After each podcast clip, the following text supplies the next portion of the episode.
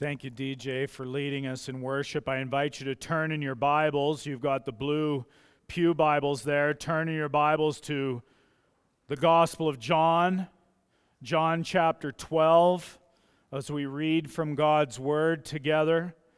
John chapter 12, I'm going to be beginning in verse 20, reading through verse 26 this great privilege of having the Word of God in your hands. We want to esteem it.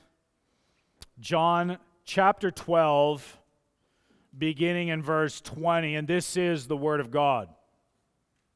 Now, among those who went up to worship at the feast were some Greeks.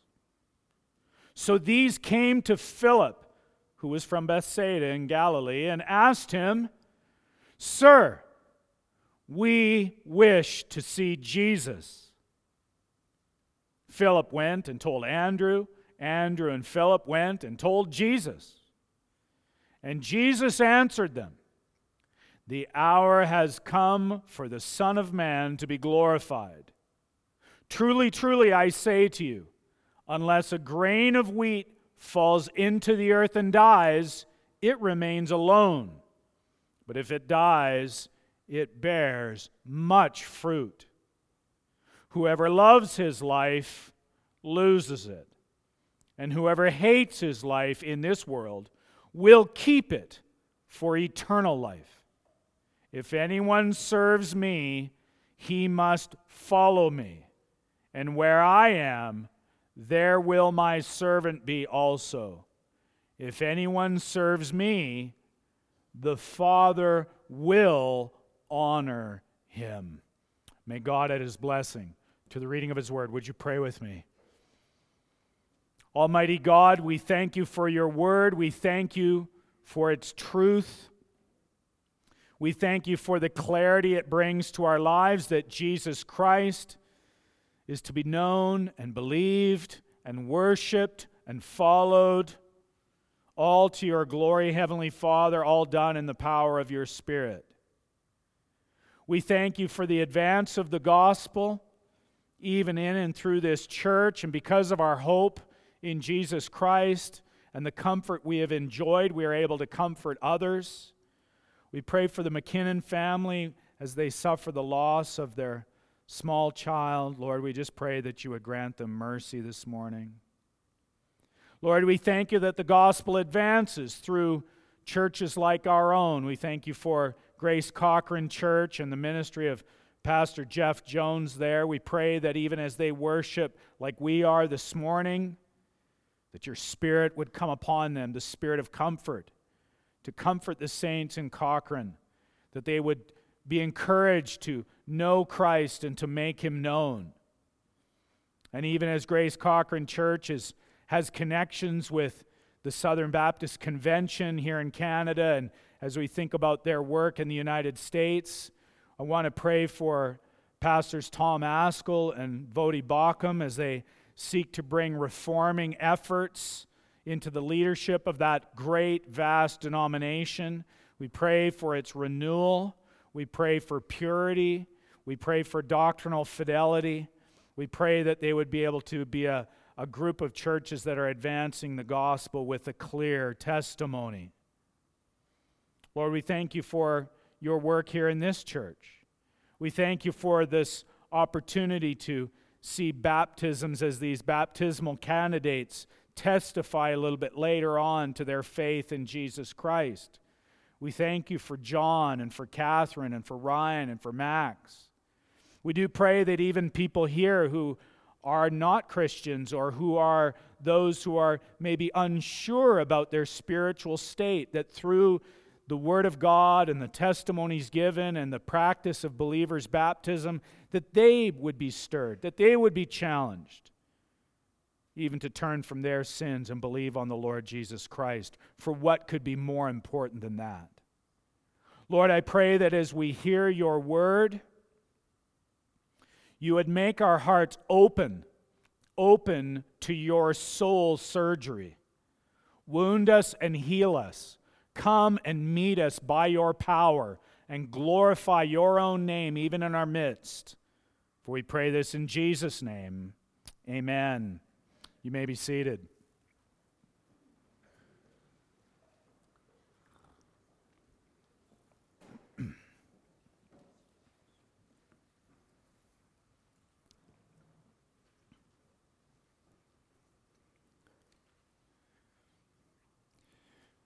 Do you have any dreams anymore? I don't mean those kind of dramatic experiences you might have while you're sleeping that you remember after you woke up. I'm not talking about those dreams where, you know, I have to ask my wife every morning, was I talking in my sleep? Was I snoring?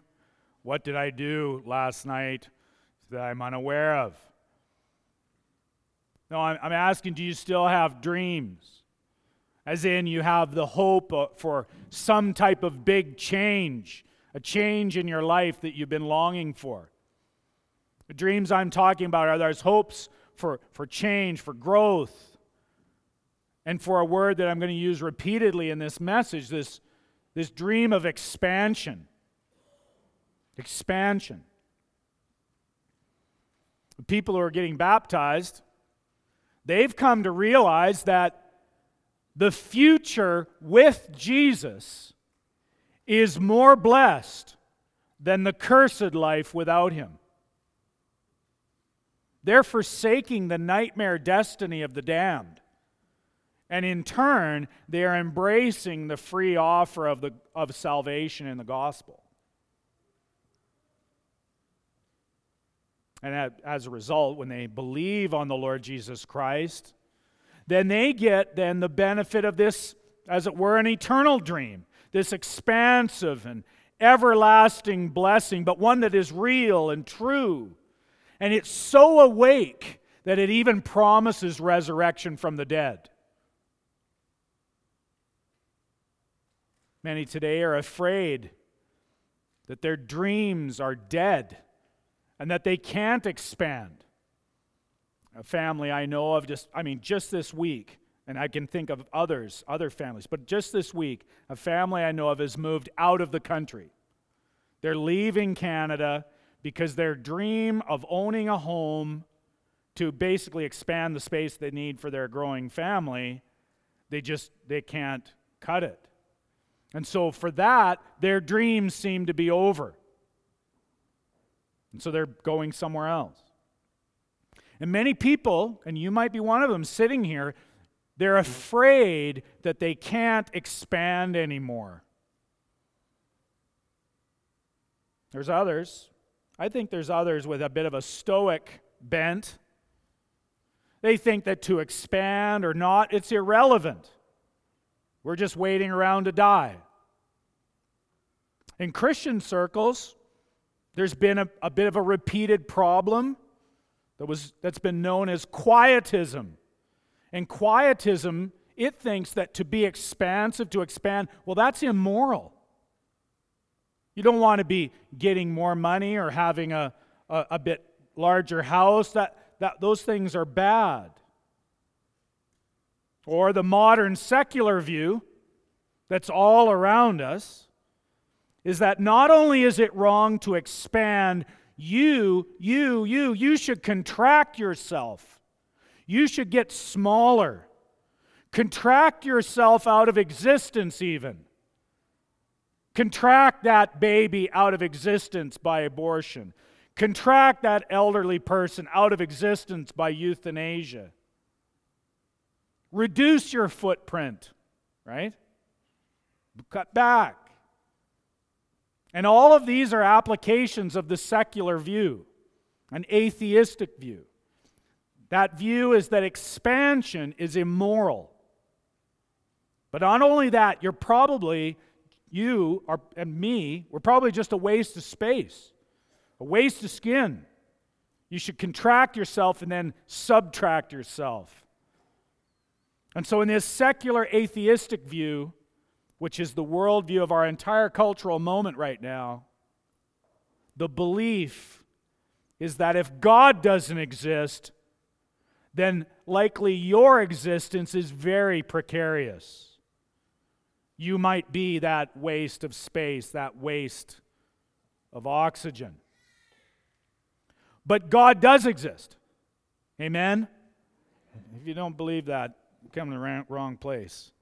Well, maybe came to the right place because that's what you're going to hear about right here. Because God defies the secular creed. God blesses expansion. God said to our first parents in Genesis 1:28, he said, God blessed them. He, he said to them, be fruitful and multiply and fill the earth and subdue it and have dominion over the fish of the sea and over the birds of the heavens and over every living thing that moves on the earth. There couldn't be a more countercultural message today in our, in our context. But this is expansive language. It is morally good to expand with God's blessing. And this is called, theologians have called it the dominion mandate, or more commonly, from Abraham Kuyper and Francis Schaeffer, they would describe it as the cultural mandate. It is a command to expand. But you're sitting there and you're thinking, well, Pastor Clint, what about the fall of mankind? What about sin? What about the curse? Well, it's also true Romans 5:12 that just as sin came into the world through one man and death through sin, and so death spread to all men because all sinned. So there's an expansion of sin along with the cultural mandate. Now, does this mean that we should abandon the cultural mandate, abandon this dominion mandate? Should we stop having babies? Should we stop building houses? Pretty tough. Just thinking, it's pretty tough in this church to say, stop having babies.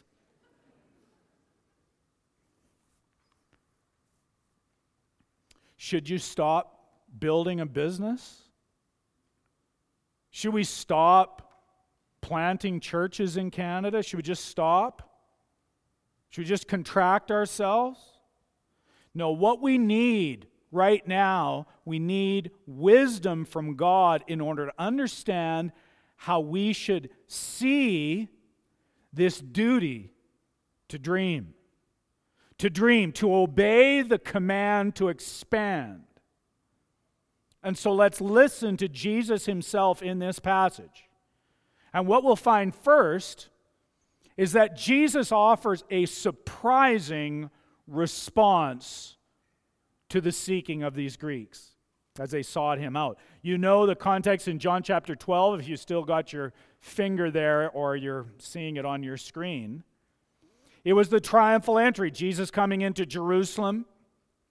All this is prior to Jesus being arrested and crucified. And it was this episode, this is the trigger point in Jesus' earthly ministry.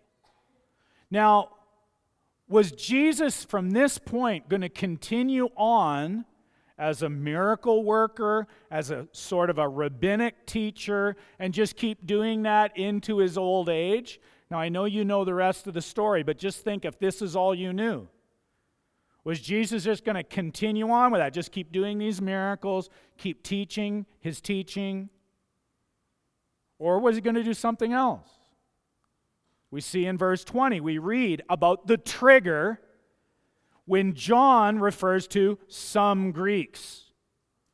Now, these were likely Gentiles, so non Jews, who had heard about Judaism because Judaism had spread through the Jewish diaspora throughout the Mediterranean. So there were Jews and synagogues in almost every major city in the, in the Mediterranean. These were Greeks who had come to Jerusalem to worship the true God, to worship Jehovah, worship Yahweh, in contrast to their pagan pantheon. Yet while they're at the feast, they wanted to see Jesus. That's what they say there, don't they? Sir, saying to Philip, Sir, we wish to see Jesus. That's what they wanted. Well, why would they why would they want to see Jesus? Well, obviously they were open to the possibility that Jesus was this Messiah that they had heard so much about.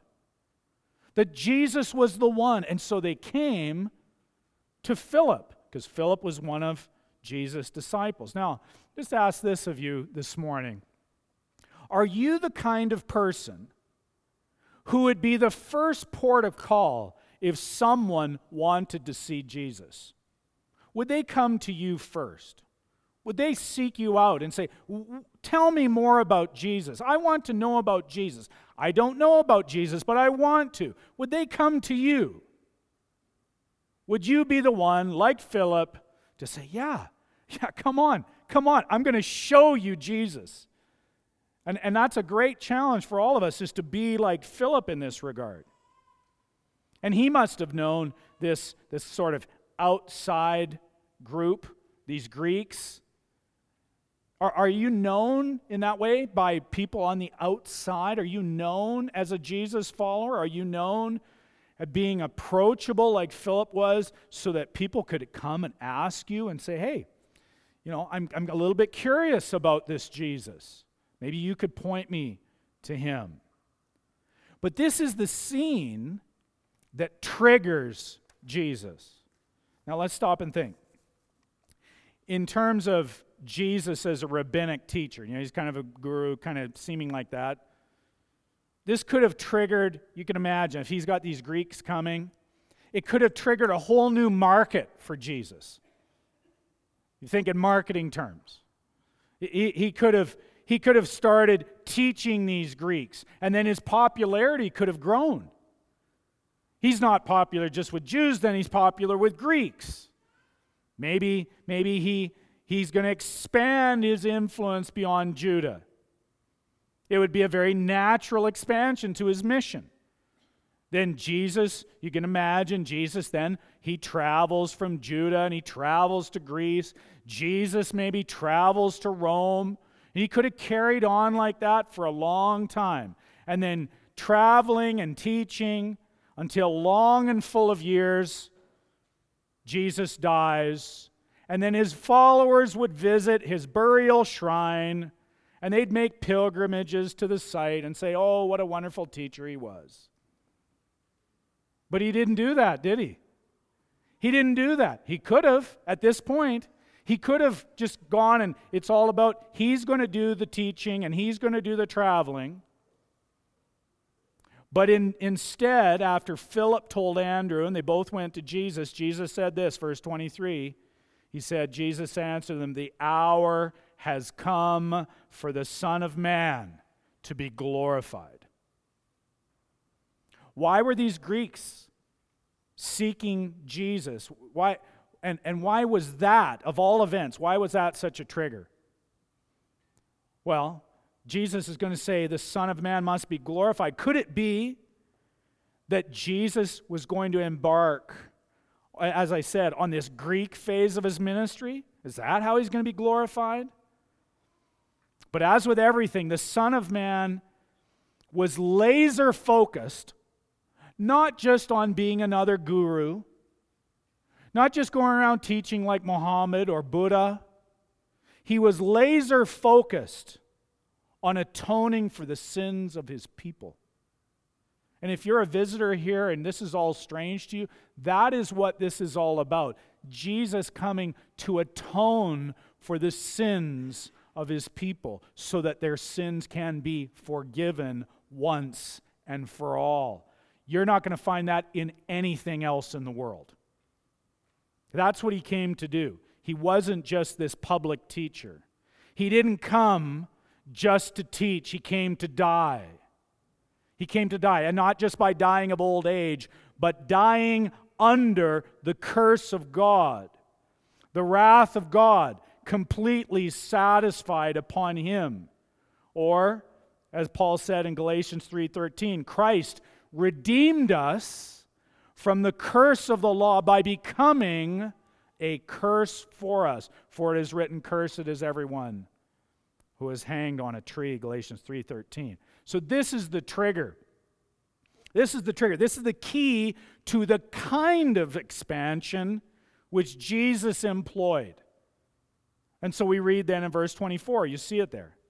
Truly, truly, I say to you, unless a grain of wheat falls into the earth and dies, it remains alone. But if it dies, it bears much fruit. And as I think of the grain of wheat falling into the earth, into the dirt, I'm just reminded I was branding cattle yesterday with my family, and I feel like I've got, you know, a lot of dirt in my throat still, so I feel I'm quite gravelly. Uh, but anyways, that's that's one of the things that happens when you're uh, kind of doing these other fun things. That's part of some of the dreams and expansion that I enjoy is some of that cowboy stuff. But I'm here, and hopefully you can still understand me as my gravelly voice uh, tries to hold on. But you see that Jesus, in this, in this metaphor, he is the grain of wheat. He's the one with all this potency and possibility. Maybe some of you have planted a garden this spring. You put in that little seed, and you think, how is this going to be that carrot come the end of the summer? You know, it's just that little tiny little seed. But it's got all this potency and possibility. But Jesus is saying, unless it is put into the earth, it remains alone. It's just one more seed in the package that you bought at the store.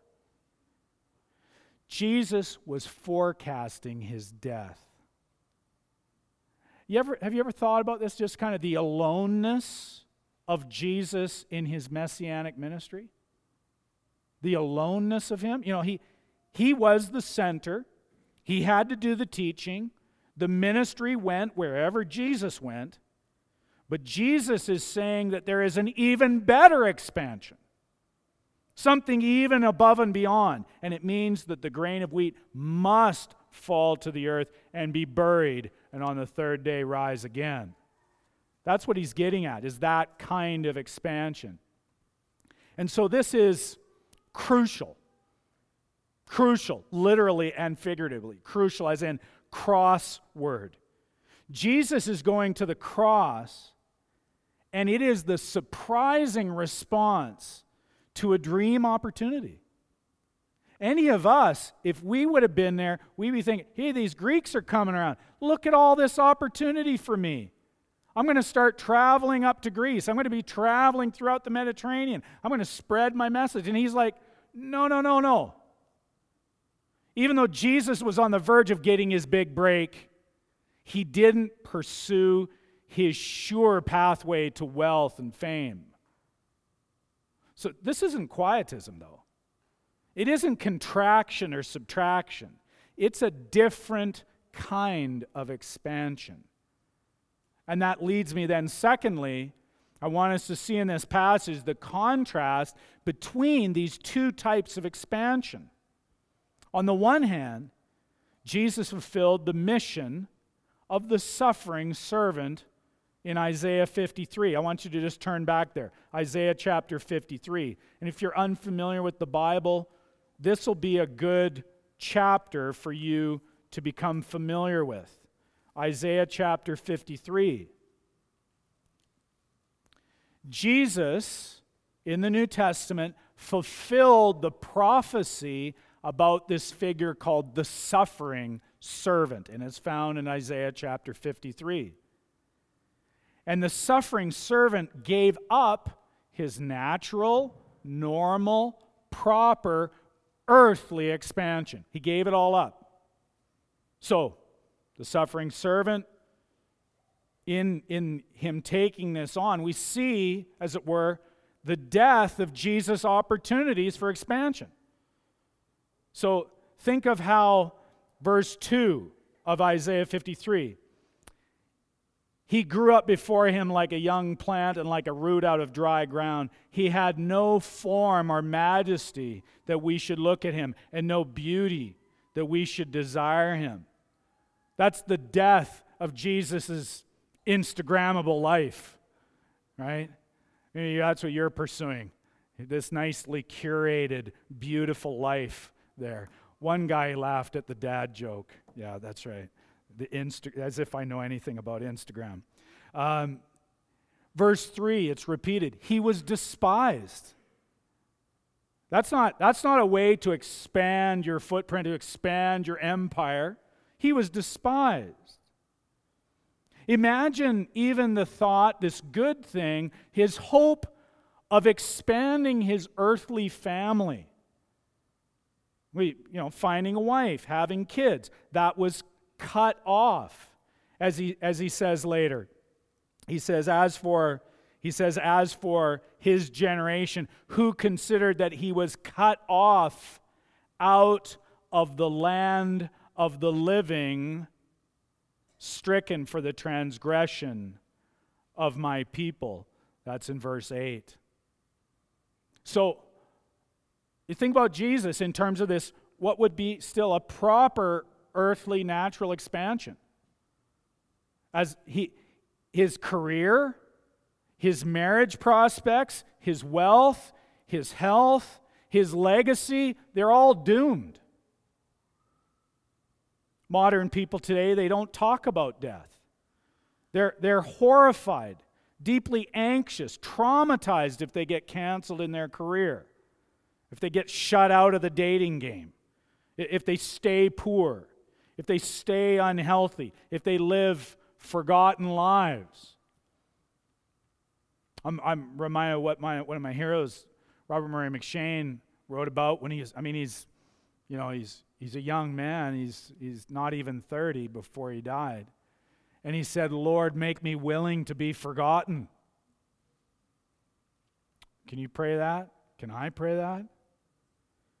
Well, Jesus was cut off in his office as the suffering servant, to be forgotten, as it were, to be shut out. And such things seem horrifying to us. To lose such things today seems to be a fate worse than death. But see, Jesus is making a distinction. Because even from Isaiah 53:10, Jesus fulfilled it. Yet it was the will of the Lord to crush him.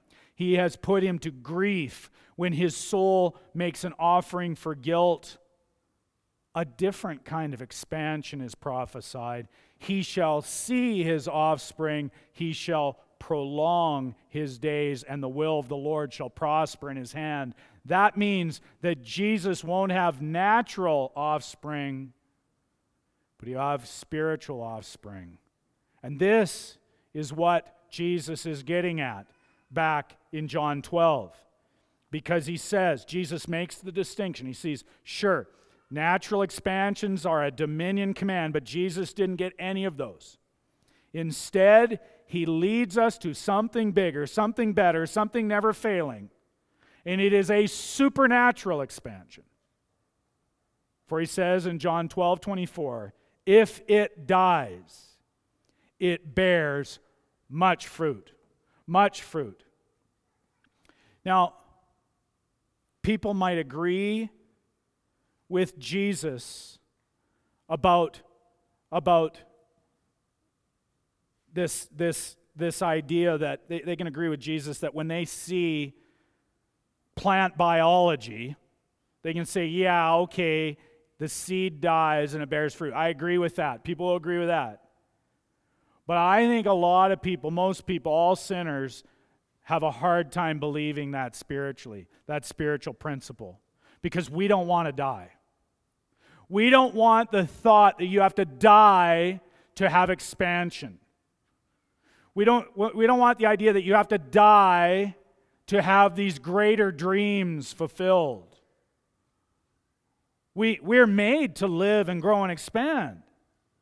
We, we want, like Dylan Thomas said, we want to rage, rage against the dying of the light. Or, or as Alfred Lord Tennyson, the other poet, he said, we believe that some work of noble note may yet be done. We, we don't want this idea that we have to die to bear much fruit. But Jesus is showing that the natural expansions only go so far. Or as he said famously in Mark 8:36, what does it profit a man to gain the whole world but lose his own soul? There's something even more important, the expansiveness of the soul in love for God. That's more important than your RSP, your investment account, the expansion of your great family or your empire. Health and wealth, they can increase or They, they can expand or they can do all these things. But Jesus has introduced a radical expansion that surpasses any of that, so that then health can expand or contract. Wealth can expand or contract, but there is a greater expansion that is more important. And Jesus modeled this with his obedient life and his humiliation, even to the cross and death. But then what about us? Because Jesus isn't just talking about himself. He is. He's predicting the death that he would die as an atonement for sinners. But he also adds then how that is the model for those who come after. And this is the third point seeing the fruitfulness of dying with Christ. Look at verse 25. Jesus said, Whoever loves his life loses it. And whoever hates his life in this world will keep it for eternal life. Imagine that. That Jesus is calling us to die to our life. And if you if you are at all resistant to Jesus right now, that's going to rub you even harder. You're, you're not, you're going to, you're going to be disrupted by that even more. The idea that you would die to your life, what kind of religion is this? You know, die to the natural expansion of my life. In relative terms, we're to hate that natural expansion in contrast to something else, namely this supernatural expansion. And that's the idea of eternal life. It's not just long, long life, maybe long like you're feeling this sermon is. Everybody's, I, I find it really warm in here. I'm, I'm getting sleepy too. Uh, if you can stay with me, that'd be appreciated. It's, eternal life isn't just length of, of life, but it is a quality of life, a, a, a manner of life. It is a kingdom motivated life, a kingdom oriented life, oriented towards the king, distinguished by that. It, it lasts as long as the kingdom does, as long as the king does. As long as the king is living, the kingdom lasts forever. Eternal life. Thank you for the amen. So, this is the pattern. Then, this single kernel death leading to hundredfold life. It's the pattern that Jesus established, but that we are to follow. So, verse 26 Jesus says, If anyone serves me, he must follow me.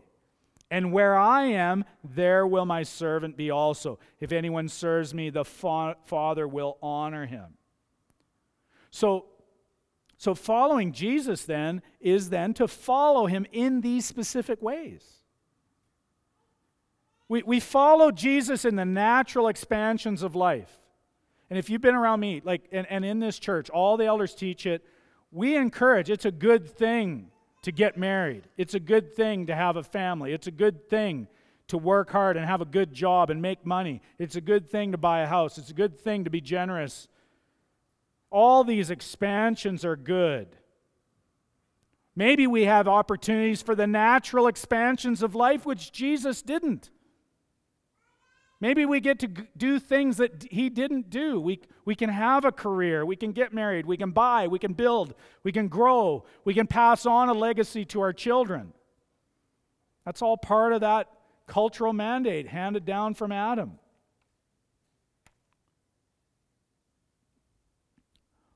We may get to carry out those cultural mandates in ways that Jesus didn't, but if we claim to serve Jesus, we must follow him. There is no expansion if you aren't following Jesus.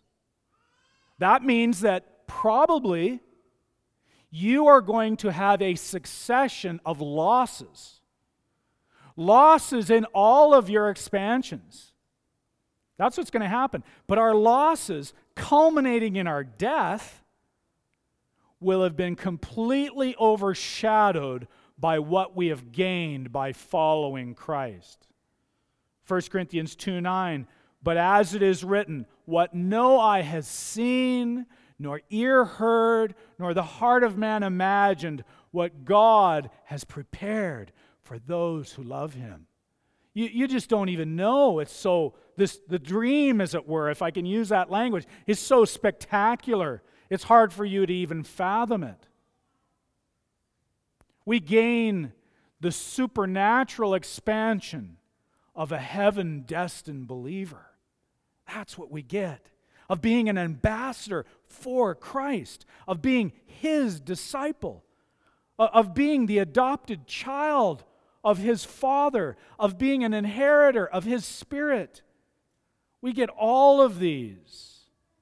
And we already have the spirit as a down payment.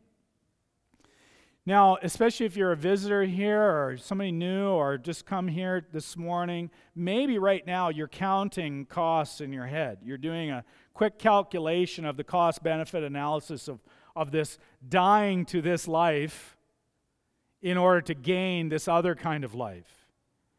You're doing that cost benefit, you're calculating what it might mean to lose your natural expansions when the baby dies, or the career dies, or the marriage dies, or all of life dies. And you're thinking of that calculation over against the possibility of these supernatural expansions that you get. And the tendency could be to think in secular terms. Oh, well, maybe I just need to subtract myself. It's all bad. I'll just subtract myself. I'll reduce myself. You're tempted to misuse John the Baptist's claim and say, I must decrease. Well, no, it's not. That's not all of the verse. That's what, not what John the Baptist said. He says, He must increase, I must decrease. In other words, that's the focus is on, John, on, on Jesus Christ. So the thought of giving these things up, loss, loss of children, loss of family, loss of career, loss of wealth, loss of prestige, influence, loss of status, loss of security, all of these losses, the thought of losing all of that, if that fills you with despair, and then maybe, maybe you've maybe you've become skilled in the guilt game where you're filled with despair, but you tell yourself, well, I deserve this, so it's right that I feel miserable. But if you believe in Jesus Christ, that is not, that is not what God calls us to. Because the promise is so great, it is so profound, it is so extensive and so expansive that it is difficult for us to comprehend it because Jesus tells us in one of the most profound verses in the whole Bible, in verse 26, if anyone serves me, the Father will honor him. The Father will honor him. Amen. That's what we're looking for. See, this is a promise. It's a promise that the Father will act. The promise is that honor will be bestowed upon you. Now, what could it mean to be honored by God?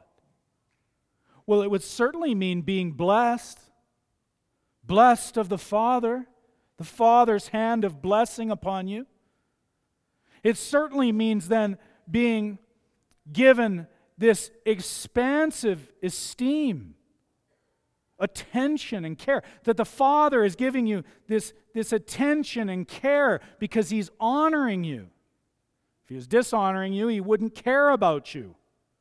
But He's honoring you.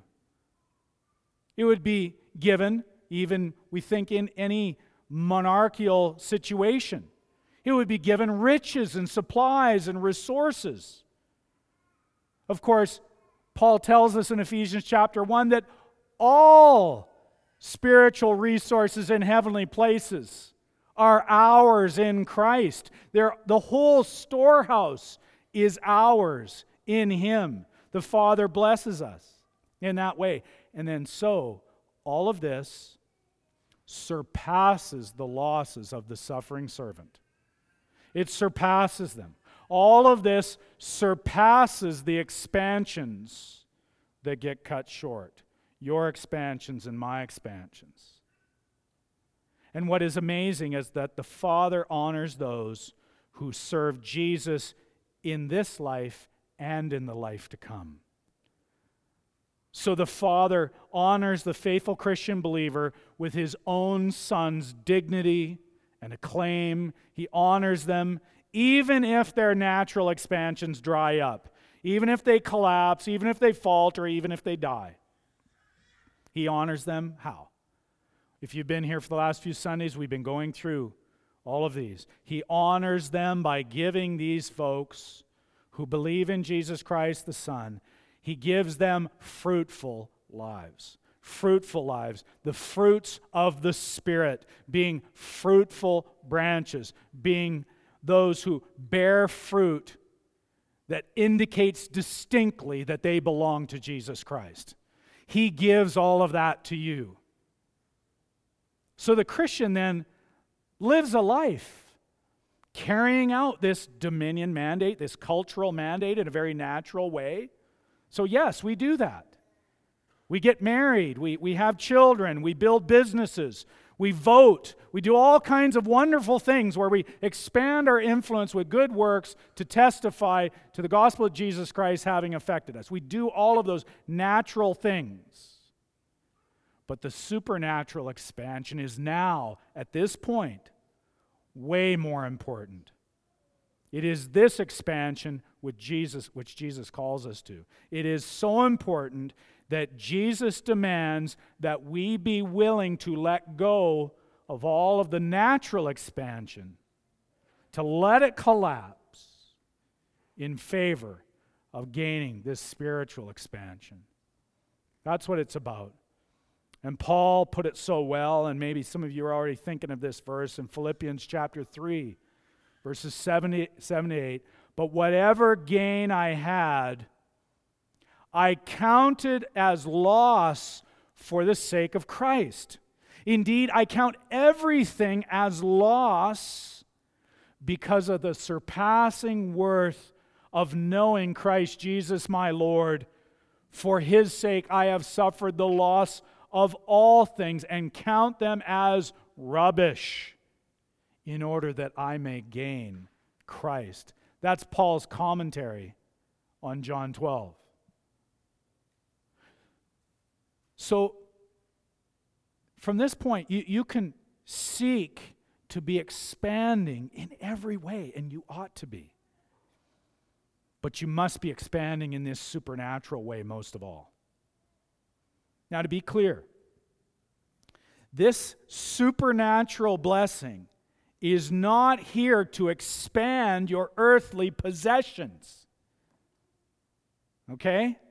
That's the curse of the prosperity gospel. That's the curse of the teachers on TV. It's a reversal of the fruit that Jesus promised. It's a damning doctrine, and, and I mean, it's subtly what all of our flesh desires. We think, oh, I came to church, so therefore I'm going to have a successful week in business, in my marriage, in my bank account. Well, no, that is not the supernatural expansion. It is not then to create the blessing in the natural. But the supernatural expansion is what Jesus spoke of when he said, John in John 14 and verse 12 he said whoever believes in me will also do the works that I do and greater works than these will he do because I'm going to the Father. Was he saying we're going to do better miracles than Jesus? No no he's saying we're going to do more. And so in the year of our Lord, Anno Domini, we continue to speak to, G- to people that Jesus didn't speak to in his earthly ministry. The works are expanding even into this frozen wasteland of Canada. Who would have thought? It was Apostle Paul and his missionary team who would go to Greece and to Rome. These are the greater works. More converts across the globe. More than Jesus could do within his human limitations of time and space, according to the human nature. Now, just before we close, I just want to make just a few applications then of this to different groups here that are here this morning. So, first off, I want to just speak to the single men here. I mean, you think you're going to get in trouble here, but the single men, you should be making yourself marryable. Okay? That means ready to be married. You should be doing that. That's a natural expansion. But through that, you're also having the chance then to partner with a wife to share the gospel with others together. What could be better? You, you, if the Lord permits, you get then to have children to whom you can share the gospel. The natural expansion then can be a platform for the supernatural expansion. What about single women? Well, you need to make yourselves marriable too, and for the same reasons that I just outlined. But if you don't get married, you've got the opportunity to be a spiritual mother in the church. Or a single man can be a spiritual father in the church. You can undertake that, which is the duty to serve Jesus in the family of God, whether you're married or not. What about couples? There's lots of married couples here thinking about these issues. The dominion mandate, the cultural mandate, it applies still. It's good to make money, to buy, to build, to grow. It's good to do all that. But in the new covenant, all of that natural expansion is subservient to supernatural expansion. So if you build a business but betray Jesus, what does it profit? Too many Christians, they're building the business and then they're forgetting Jesus. No, you can't forget Jesus. Jesus has to be the focus. If your kids are pretty and successful, but you neglected to show them Christ's love in the gospel, you've missed the most important part. If you've got a house and a career, but you neglect your marriage, then your testimony to the gospel suffers. And then it's kind of like another country song. It's like George and Tammy sang. Now we live in a two story house but there's no love about. Is that you? Is that what you're on? Of course, you got to end up selling the house when you get divorced, anyways, right? For everybody here, there is a tension right now in the churches. There's a tension. We are seeing how the natural expansion has been misunderstood, that God has called all people to. It's been misunderstood in this culture. And churchgoers, I believe, have accepted the false secular notion that all we must do, we must all contract, not expand. We got to reduce our footprint. We got to stay quiet. We got to pull back. We also think that we have to feel perpetual, unatonable guilt contract and even subtract ourselves. Maybe the churches should just close down. No, we must not. Instead, all of us must use the agency that God has given us to grow and to create and to expand and develop and build and plant and to invest and explore. But however, as we do that, we've got to be ready to let it all collapse and die. That it can all collapse and die so that we can bear more fruit supernaturally. So maybe some of your dreams need to die so that the greater dream of knowing Christ and being fruitful in him that that can flourish. Paul said at the end of Philippians he said, "I have learned in whatever state I am to be content, how to be abased and how to abound." I can do all things through Christ who strengthens me. That's not the logo or the slogan for a Tim Tebow. It is the idea that you are strengthened through the loss of your natural expansions or their increase, but it's not health and wealth. It's saying that the nat- supernatural expansion is more important than the natural ones. So, serving Jesus, then, and this is the hope for all of you, serving Jesus promises that you will be honored by the Father above all. I was reminded just to finish. John Piper has this, this phrase. He speaks of the transforming power of living by faith in future grace. Well, imagine if you serve Jesus above all. You might lose everything natural, yeah, but the Father will honor you. And if the Father honors you, can you think of any better future grace than that? The Father is going to honor me.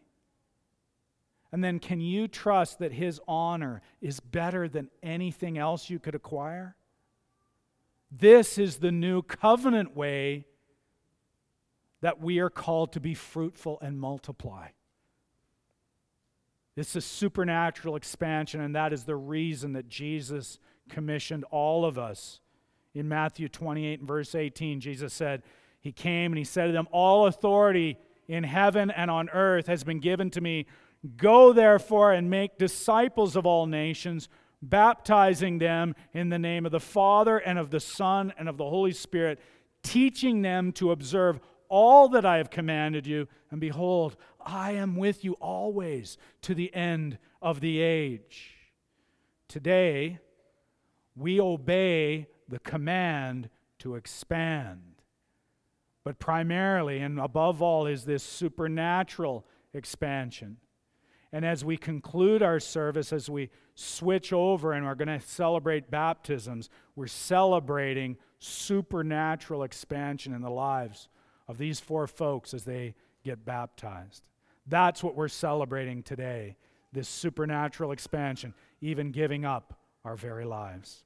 Let's pray together. Holy Father, I pray that you would grant us great grace to turn our cold hearts and believe on the Lord Jesus Christ and so be saved. We thank you for these candidates for baptism. We pray that many others would be challenged and inspired by their example and that they would stop trusting only in their natural expansions and in turn see the hope of being honored by you, Heavenly Father. O oh Lord, make it so in our midst. We pray in Jesus' name. Amen. I invite you to stand as we sing. Please rise.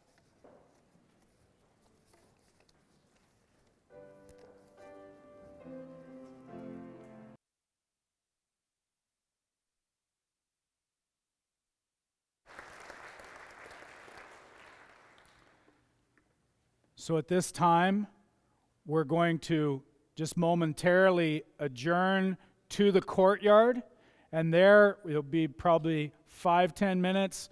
Uh, we're just the baptismal candidates are just going to get changed. I'm going to get changed, and then we will meet you in the courtyard where the baptismal tank is, and we'll have the baptisms there, and we'll conclude the service outside. So you're now dismissed to go outside.